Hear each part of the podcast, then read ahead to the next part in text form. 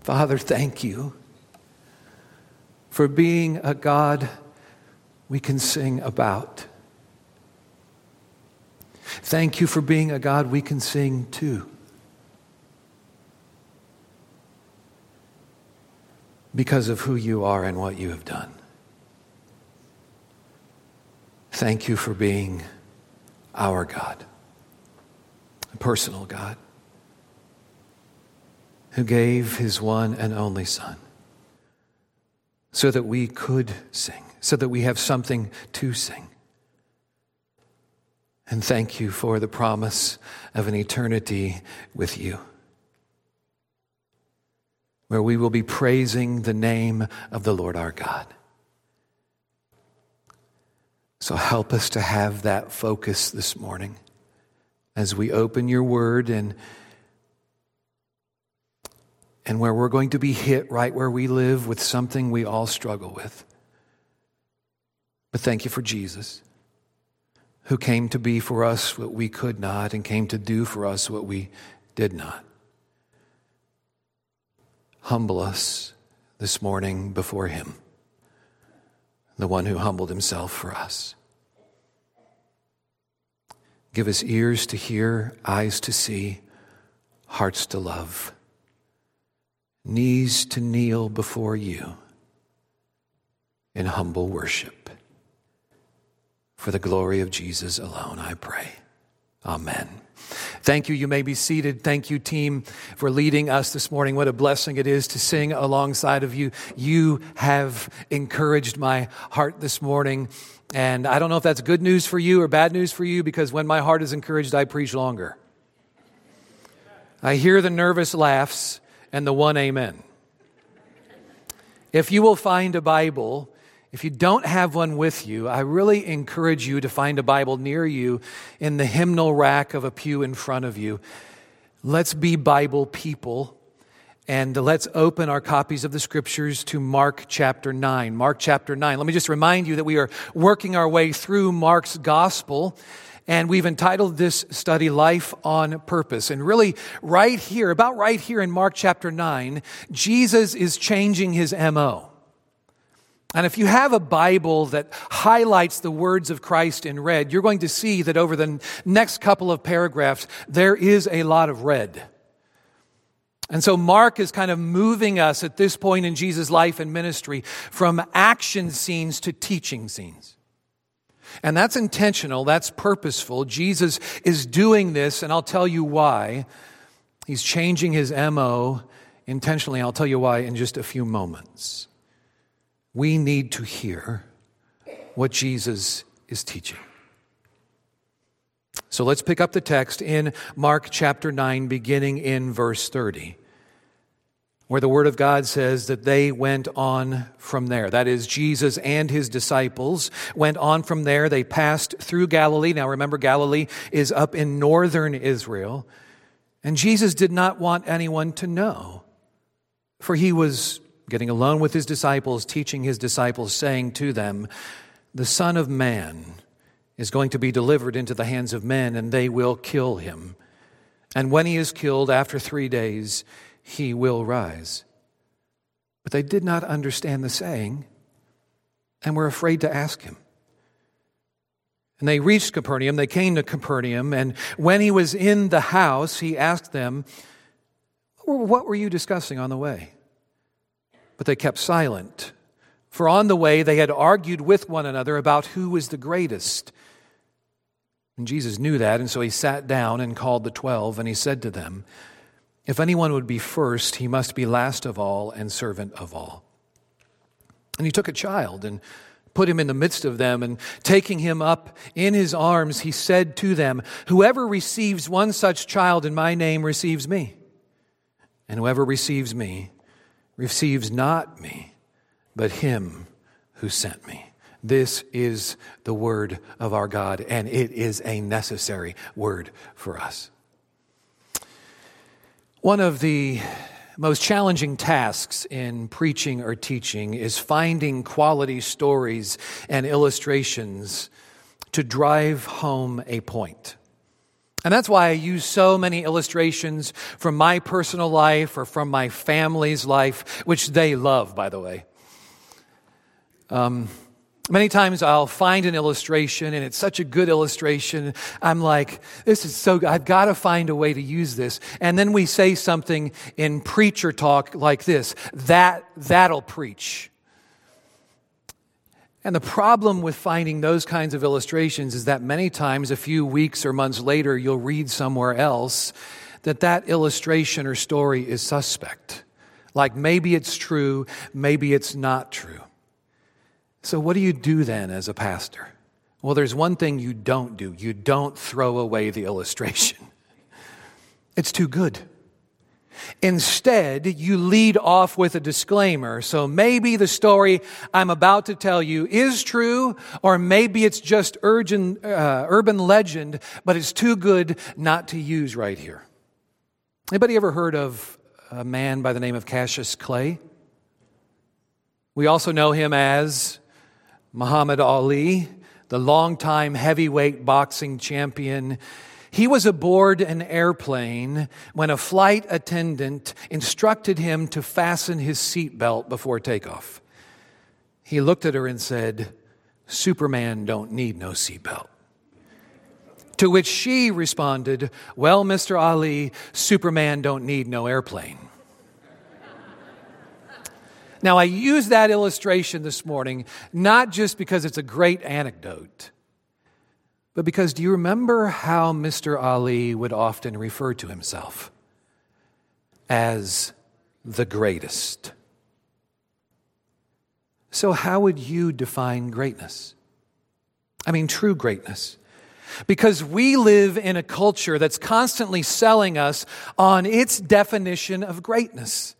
That what makes you great is that you can hit a golf ball 350 yards straight down a fairway, or that you've got an office, a corner office on the top floor, or that you're going to graduate in the top 5% of your class. Culture says that greatness is all about having more than others and doing better than others and having authority over others.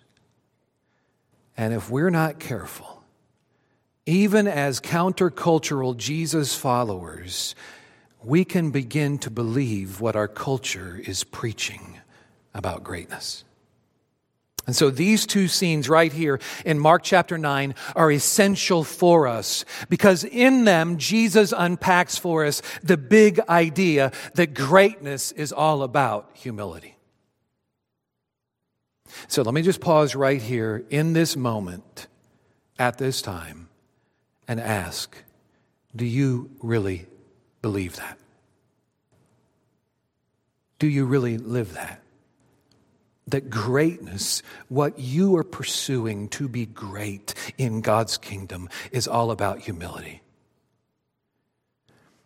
It's been said that humility isn't thinking less of yourself, it's thinking of yourself less and so greatness isn't about getting your way, it's about getting out of the way. It isn't about getting to the top, it's about staying at the bottom. It isn't about being first or being served, it's about being last of all and servant to all. Nobody is behind you or below you.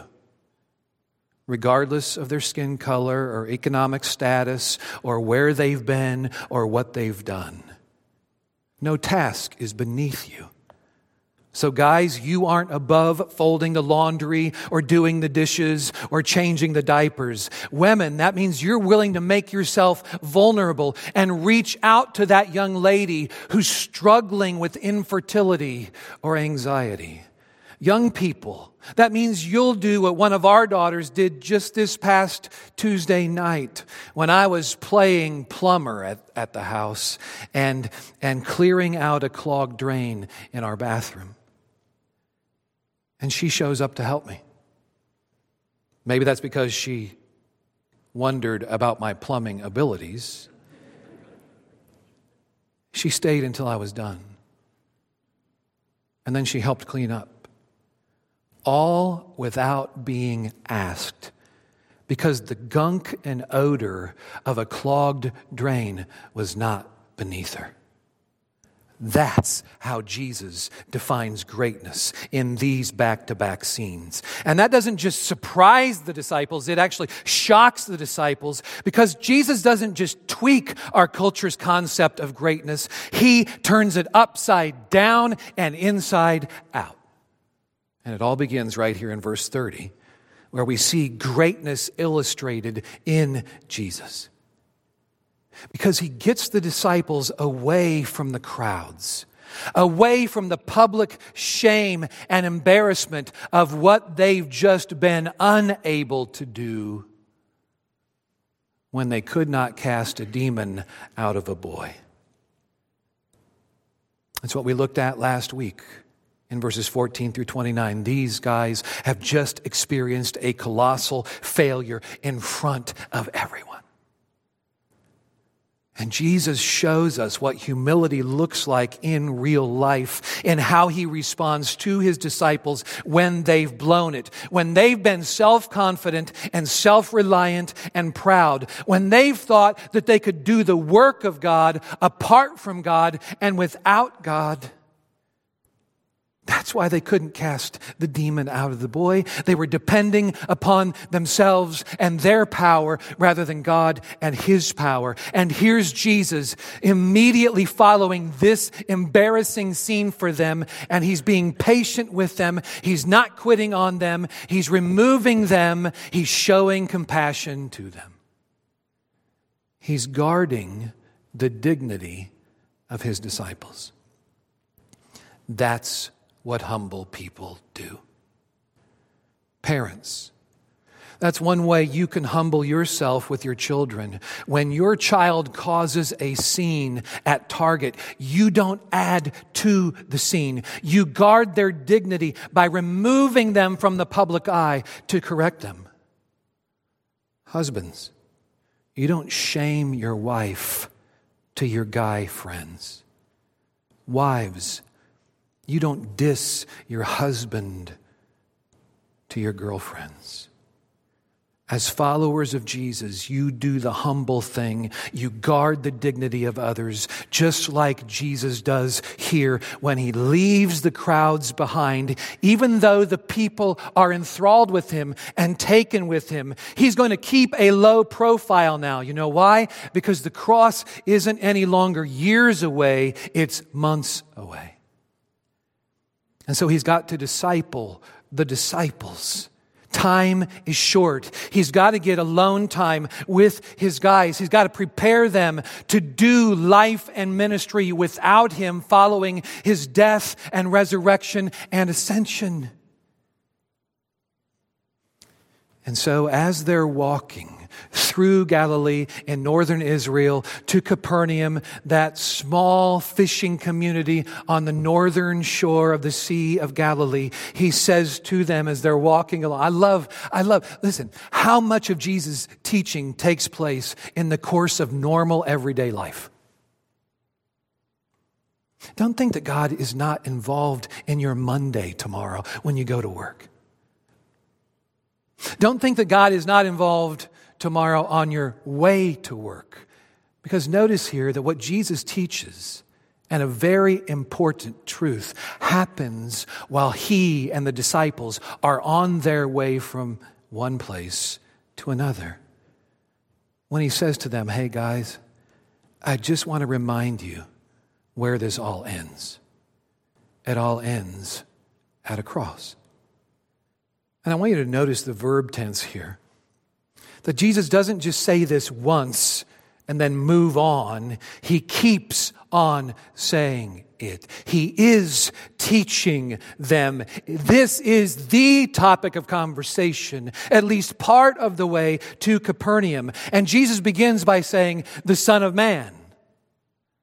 Now that's significant because that's a messianic title that Jesus rips from the pages of the Old Testament book of Daniel and applies to himself. And if you go back and read specifically in Daniel chapter 7 of how Daniel uses that term, son of man, it's referring to the Messiah coming in glory and power and majesty and authority. And then Jesus says, I want you to know what that means, what power and authority and majesty looks like It looks like I am going to die.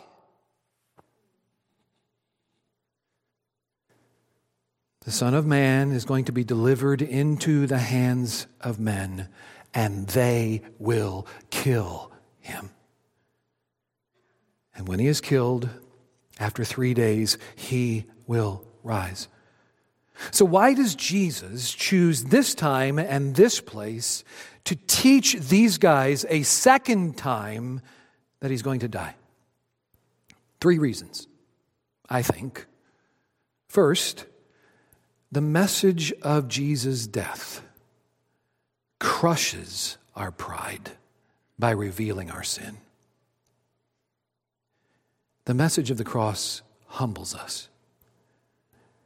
Jesus doesn't get the disciples away from it all and say, hey guys, listen, what happened back there when you couldn't cast that demon out because of your self confidence? Hey, hey, no big deal. I get that all of us have a bad day. I get that you didn't get lunch and so you were a bit hangry. And then on top of that, you had the scribes breathing down your necks. And so you were under a lot of pressure. No, Jesus doesn't minimize the gravity of their sin. Instead, he tells them that he is going to die for their sin. And so the message of the cross kills our self confidence and self righteousness. It tells us that we'll never be enough or do enough to earn our salvation. That's why Jesus has to die for us. And that's why Romans chapter 5, verses 6 through 11 say this that while we were still weak and still ungodly and still sinners and still God's enemies, that while we were still all that, Jesus dies for us. So Jesus doesn't begin the restoration and rebuilding process with his guys by telling them how great they are or even how great they can be. He begins by telling them that because they've blown it, he will die for them. And so their failure in sin won't have the final say with them. His grace will. And this is where I need to stop and ask a question What will have the final say with you? You see, there are only two options here. Either your sin will have the final and eternal say with you, or God's grace flowing to you through Jesus will have the final say with you. That's why Jesus dies. Jesus does not die for his sin, he dies for the sins of all who will trust in him. So that instead of getting what we deserve for our sin, because the Bible says in Romans 3, verse 23, that all have sinned and fall short of the glory of God. And so Romans chapter 6, verse 23 says that the wages of that sin is death.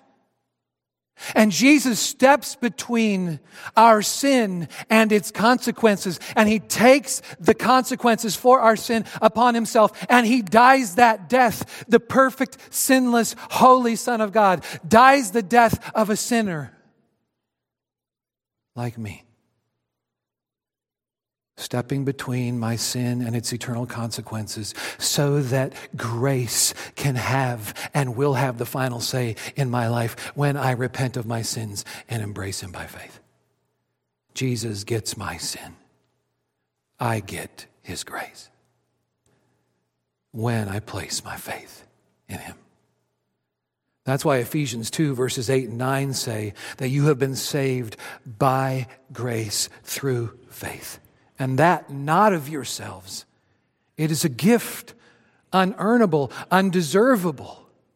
It is a gift of God, not of works, lest anyone should boast. So that Romans 10 verse 9 says that if you will if you will confess with your mouth that Jesus is Lord and believe in your heart that God has raised him from the dead, you will be saved. Can I ask you this morning, have you been saved from your sins?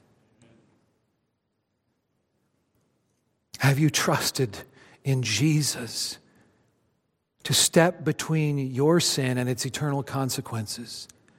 To take your sin and to replace it with His grace so that grace will have the final say with you forever. Are you trusting in Jesus? Have you repented? If not, you can do that right here, right now. Cry out to Him in your heart and trust in Him.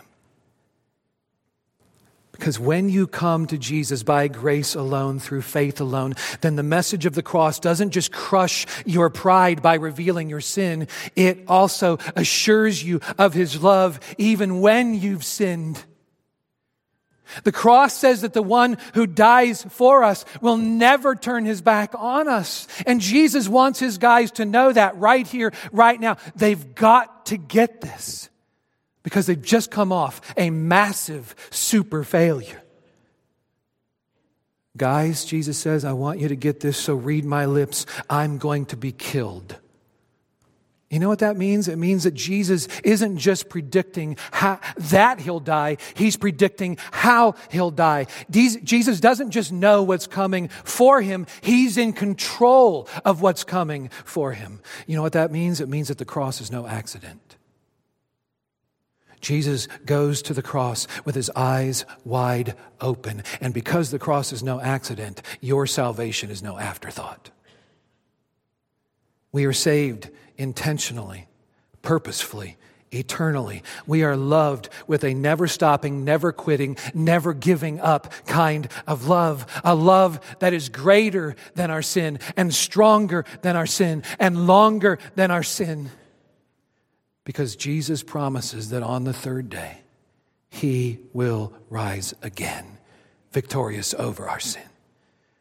And that means we live in the perpetual grip of grace that is greater than our sin. That's why Romans 6, verse 14 says that sin will have no dominion, no power, no authority over you. Why? Because you're not under law.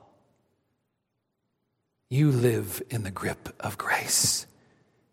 So let me ask when you find yourself where these disciples are right here, when your self reliance, your self confidence, your, your pride leads you to fall flat on your face, what do you do? Where do you go? Can I just be open and honest and transparent here this morning? You know where I tend to go? I tend to run and hide from Jesus. But we see here that's not how he wants us or invites us to respond. He wants us to go to him. Because of the cross, he was forsaken so that we would never be forsaken. Don't run from him, run to him to be with him. His grace isn't just enough to forgive you when you sin, it's enough to free you from the grip of that sin and then transform your failure into greatness. Because thirdly, the message of the cross calls us to follow Jesus in laying down our lives like Jesus. Jesus is teaching his disciples that greatness doesn't take the shape of a throne, but the shape of a cross. That's why he has already said back in Mark chapter 8, verse 34 if anyone would come after me, let him take up his cross and follow me. Now, in our culture, in our society, we have a, a saying that is based really upon what Jesus says there to take up your cross. It kind of goes like this um, Somebody will say something like, I'm a Cubs fan. That's just my cross to bear. Or, don't get mad at me. I drive a Chevy. That's just my cross to bear. No, no. The cross isn't just some minor annoyance or inconvenience. The cross is an instrument of death. The cross is a call to die to myself, to my pride, to my rights and my privileges and my prerogatives, and to lay my life down in following Jesus. But notice here, the disciples don't get it. At least well, maybe they do. And maybe that's why they don't ask Jesus for clarification or more information. Maybe they get just enough of, of what Jesus is saying about here's what power and majesty and glory for the Son of Man looks like. It looks like dying. And maybe they get just enough of that to know, you know, we're, we really don't want to know anymore. They're afraid to ask. And so Jesus, knowing that, is going to spell out for them what greatness is by defining greatness for them. It's when they arrive in Capernaum. And notice here in verse 33 that when they came to Capernaum, when he was in the house, not a house, the house. Well, what's the house? Whose house? Well, if you remember that Peter and Andrew are brothers, fishermen who are followers of Jesus, who grew up in Capernaum. And earlier in Mark, we know that, that we, we, we learn that um, their home, Peter's house, kind of is set up as a home base or a headquarters for Jesus and the disciples when they are in Capernaum. And so they're probably hanging out here in Peter's house. They're glad the trip is over. Maybe they're waiting on dinner, chatting together, when suddenly silence kind of descends upon the room. And Jesus asks, Guys? Um, the last part of the trip here, I noticed that you had kind of fallen back. And uh, just wonder, what were you chatting about? Now, if you're a parent, that's not an unusual question, right? What were you guys talking about? I mean, the kids are in the back of the minivan. They're whispering. They're trying to keep their conversation secret. But as a parent, you not only have eyes in the back of your ear, your head, you have supersonic ears, right? You hear everything. And so you're picking up on just enough of the conversation to know that you need to know more. And so, like Jesus here, you ask, Hey, what have you guys been talking about? And you get the same response from your kids that Jesus gets from the disciples silence. Why? Because they've been found out. They're guilty and they know it because verse 34 tells us that on the way the disciples had argued with one another about who was the greatest. And it wasn't just a chat. It wasn't just a discussion. The Greek word here tells us that it was a heated debate. It was a knockdown, drag out word fight about who was number one, who was top dog, who was king of the hill. And that's especially significant because their discussion had followed hard on the heels of Jesus saying, I am going to die. What happens here on the road to Capernaum is why Jesus has to die. Look at what sin does to the hearts of people, even the followers of Jesus. Look at what it does to my own heart. Sin fills me with me. Sin presses me into the center of the universe where the world revolves around me. That's why it feels so good when I win the argument with my wife. Things are as, as they're supposed to be. That's why it feels so good when I pull into the driveway driving a nicer car than my neighbor. That's how it's supposed to be. That's why it feels so good when I step over a coworker as I climb the corporate ladder. This is what I deserve. Sin causes me to forget God by making me think I am God. It sounds so ridiculous to say out loud, but I find myself thinking it in here. Like when I was driving our daughter Mary to school here on Thursday morning. And we're on a two lane road, we're on Shoe Factory, and we're stuck behind someone going 30 in a 40 where everybody goes 50. 30 miles an hour. And I find myself thinking, doesn't this slowpoke know who I am and where I'm going and what I need to be doing? The audacity that they would only be thinking of themselves so much that they're driving 30 and a 40.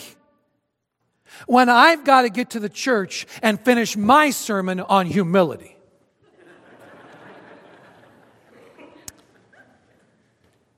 But perhaps I'm not the only one that's pressed myself into the center of my universe this past week. Maybe for you it was the satisfaction that came from that perfectly timed put down, or from finally telling off the boss, or from letting your child have it and then turning and walking away. I mean, we can't begin to think that we would not have been right here on this road with these disciples, offering evidence on why we are greater than the next guy. This is us. And that's why 2 Corinthians 5, verse 15 says that Jesus dies for all, that those who live might no longer live for themselves or to themselves, but for him who for their sake died and was raised.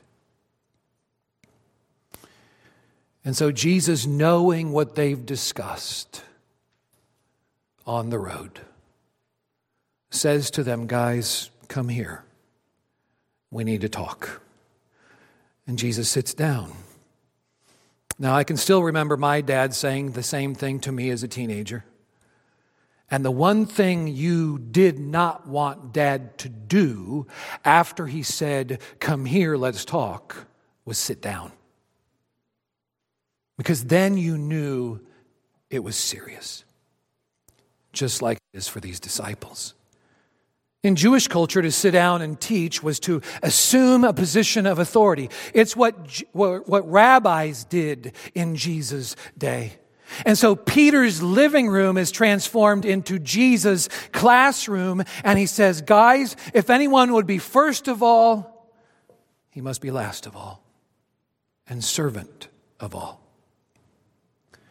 Jesus is not condemning the desire to be great. He's defining what it means to be great.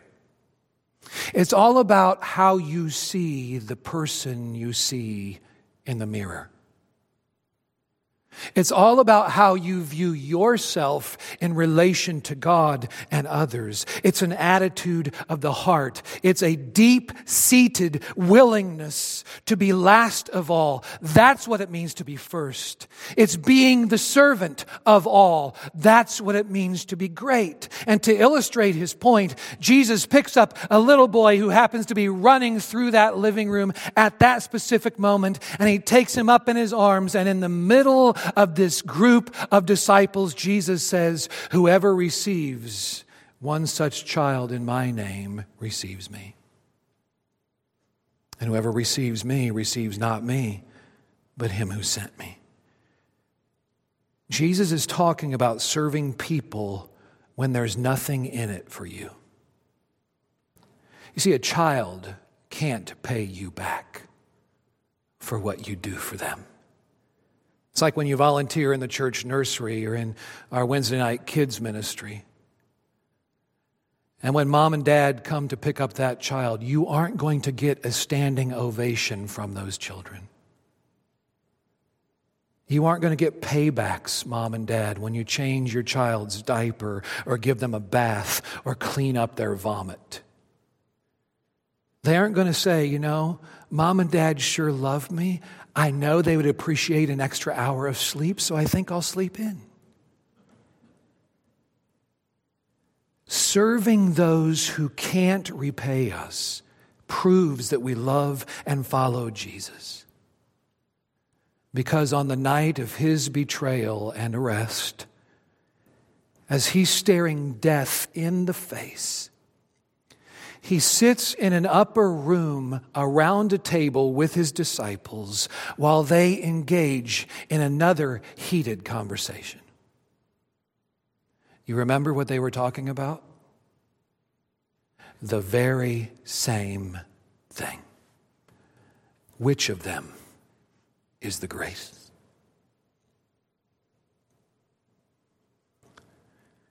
And as the debate intensifies, Jesus silently pushes away from the table and walks to the door of that room, not to leave, but to pick up the basin and the towel.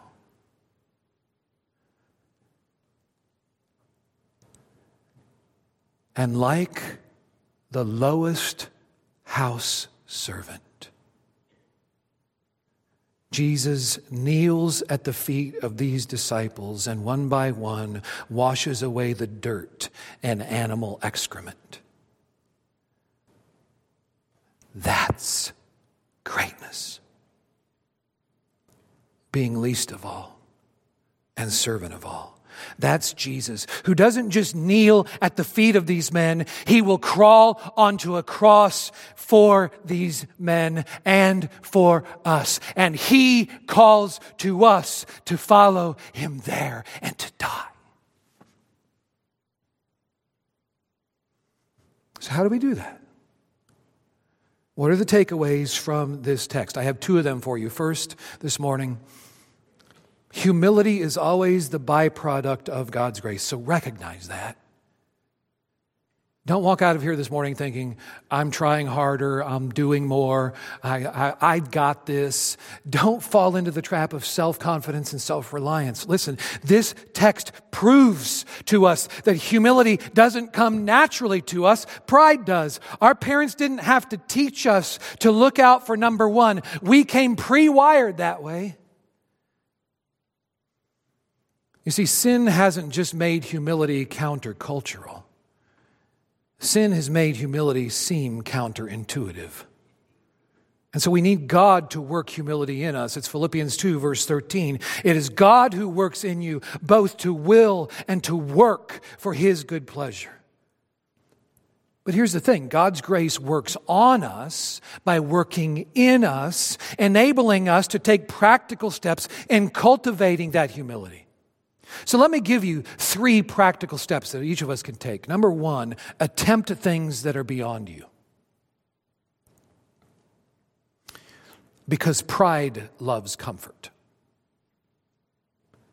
But humility thrives when God stretches us beyond ourselves. We've got to be do, willing to do things that don't come naturally to us. You're like, okay, Pastor Ken, when I go home today, I'll be willing to give up, you know, relinquish control of the TV remote for two hours. You can do better than that. If you struggle with having the courage to talk to someone about Jesus, would you pray right now and ask God to give you that courage and then ask God to give you an opportunity to put that courage into action to stretch you? So that you learn to depend on Him. If you find that you have a hard time talking to people who aren't like you, would you take the step of faith and seek someone out? Strike up a conversation with them, get to know them, love on them. Or maybe you find it very comfortable that because you don't know what to say to someone you know is hurting, and you're afraid you'll say the wrong thing at the wrong time or in the wrong way, that you'll just kind of ignore them.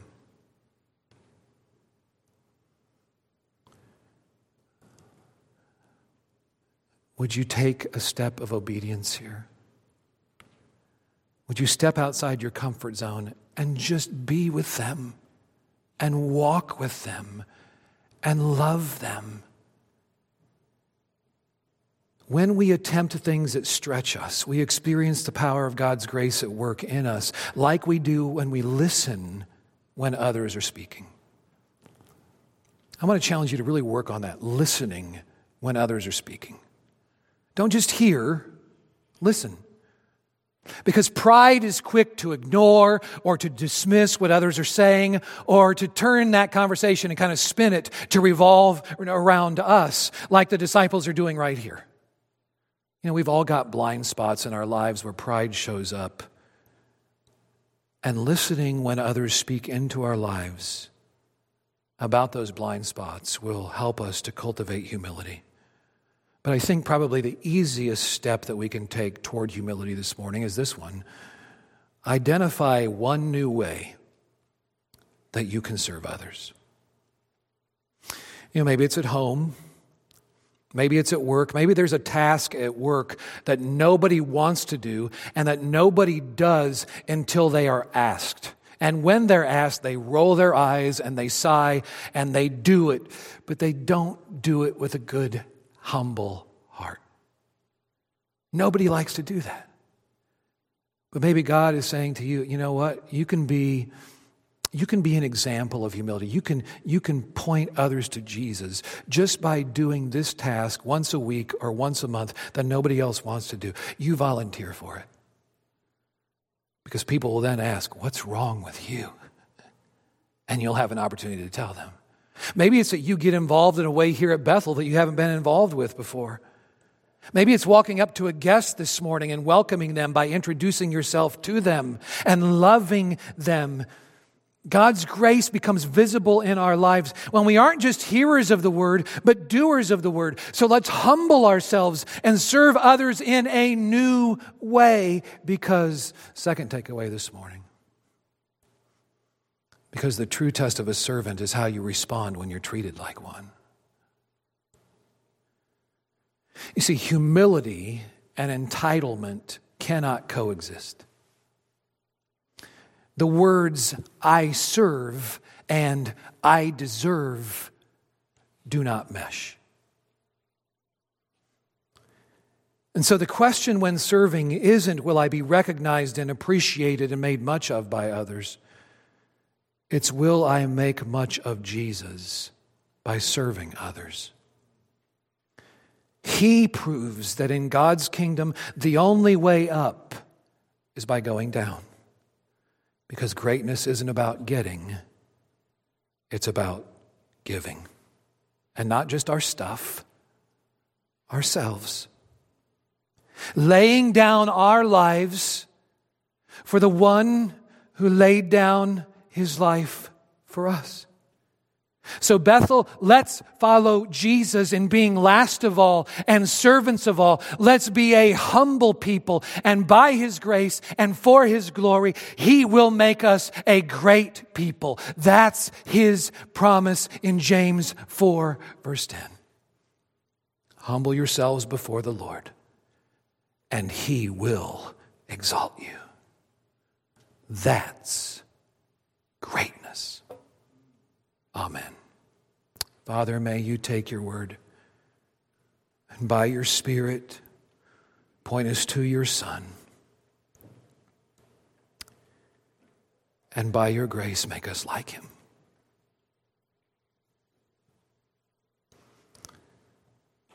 Can I ask this morning, are you a follower of Jesus? Have you trusted in him?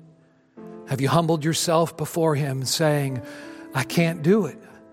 I can't work my way into your good, good graces. I am going to depend completely and entirely and totally upon Jesus and what you have done for me.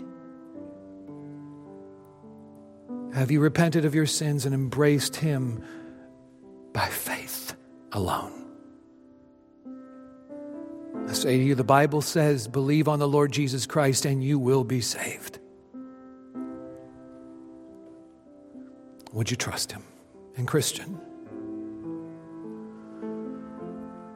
Would you serve others? Would you humble yourself? Would you be last of all? Would you kneel at the feet of the people God has surrounded you with and serve like Jesus? Would you be great for his glory? In his name. Amen.